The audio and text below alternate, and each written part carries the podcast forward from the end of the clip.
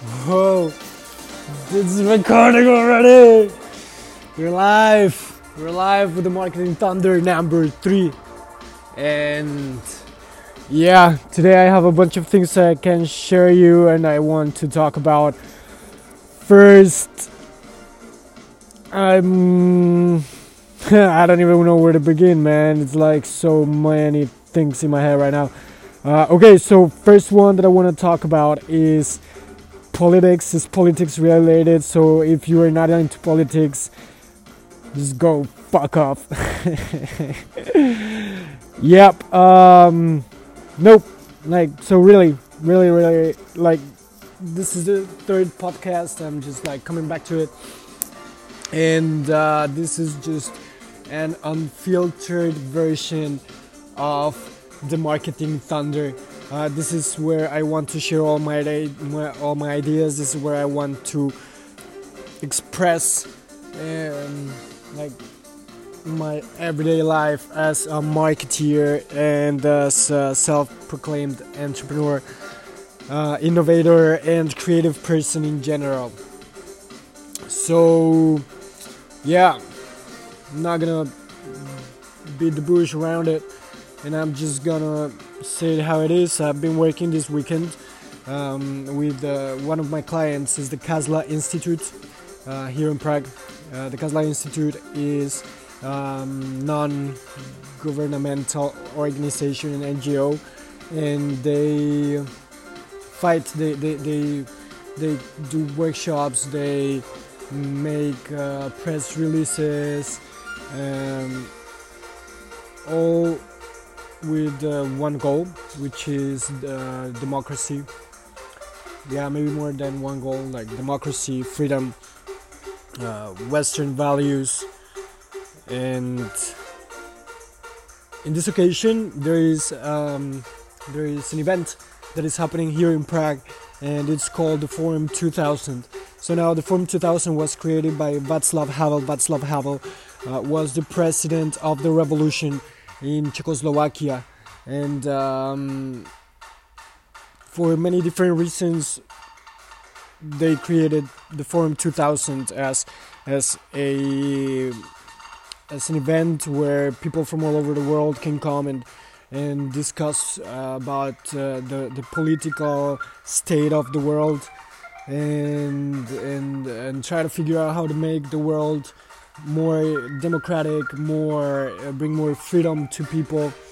And so yeah, since I'm Col- since I'm Colombian and I got the chance to um, work with this uh, institute here in Prague, we brought a contingent of 10 well we tried to bring a contingent of 10 latin american young people, um, leaders of the resistance, leaders of, of the opposition um, in their countries. Now, it has to be said that these countries, so you just like get your mind around it.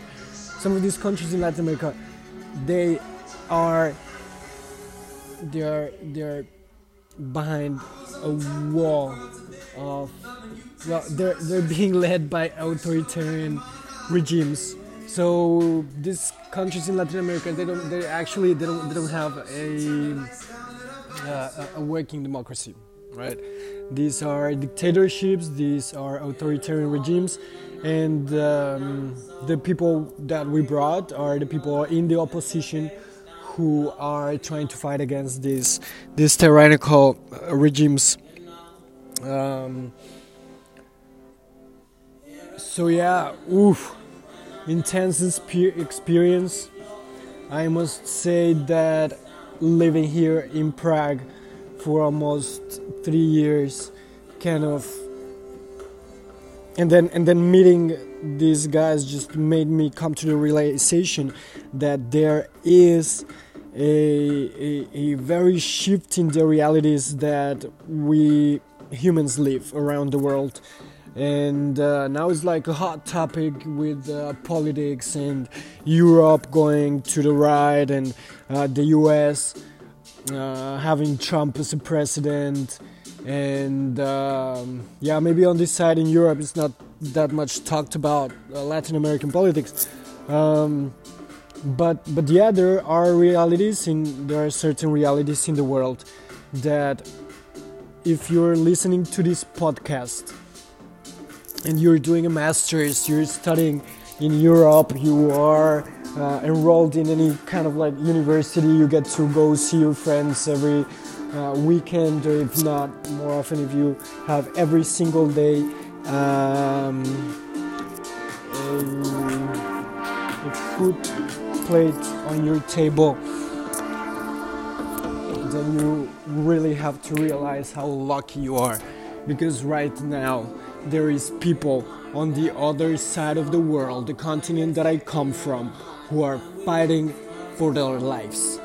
They are literally fighting for their lives. This is not a stunt. This is not just like something that, yeah, you know, government is uh, evil. Um, no, it's not that kind of rant. Like, this is the real deal. These guys are fighting against their own governments. Their own governments are putting them in jail. Their own governments are pursuing them to kill them. Uh, their own governments are disappearing them. Their own governments are um, rushing into people's homes and breaking into people's houses and kidnapping students, kidnapping young people uh, for the only crime of wanting to have freedom and democracy and free free um, exchange of goods and not regulation um, yeah. So this is happening this is happening in the world. And uh, it puts life into perspective. It puts life into into some different reality that sometimes um, while I'm living my life here I am very shielded to. And um, it is a good way to tap into that energy. It's, like I, I, this guy is like I'm, I'm not gonna share details of any of these stories if any one of you listening to this podcast is interested in, in knowing a little bit more and how you can help. Just let me know and I will connect you with with with the organization, and um, we can we can help out and, and make things grow. Um, yeah, that's not even disclosing that much my my political mm, preferences, but yeah, I, I just think that it's rational, logical. Um, line of of of continuum which can work only if you if you give people freedom. If you if you don't try to kill your citizens. I mean it's just as simple as that. Um, so yeah this is something that, that was like yeah i was working uh, in this in this conference. It was uh, bringing some of the guys um, the Cuban guy couldn't make it. There was a Cuban guy coming, and he just couldn't make it. He um, he was stopped by immigration officers in his own country, in Cuba, and was told that he was not allowed to leave. And uh, when, when we managed to to have a conversation with him, when we managed to talk to him, and uh, we asked him why why does he think that the government uh, just stopped him and, and wouldn't allow him to to leave the country.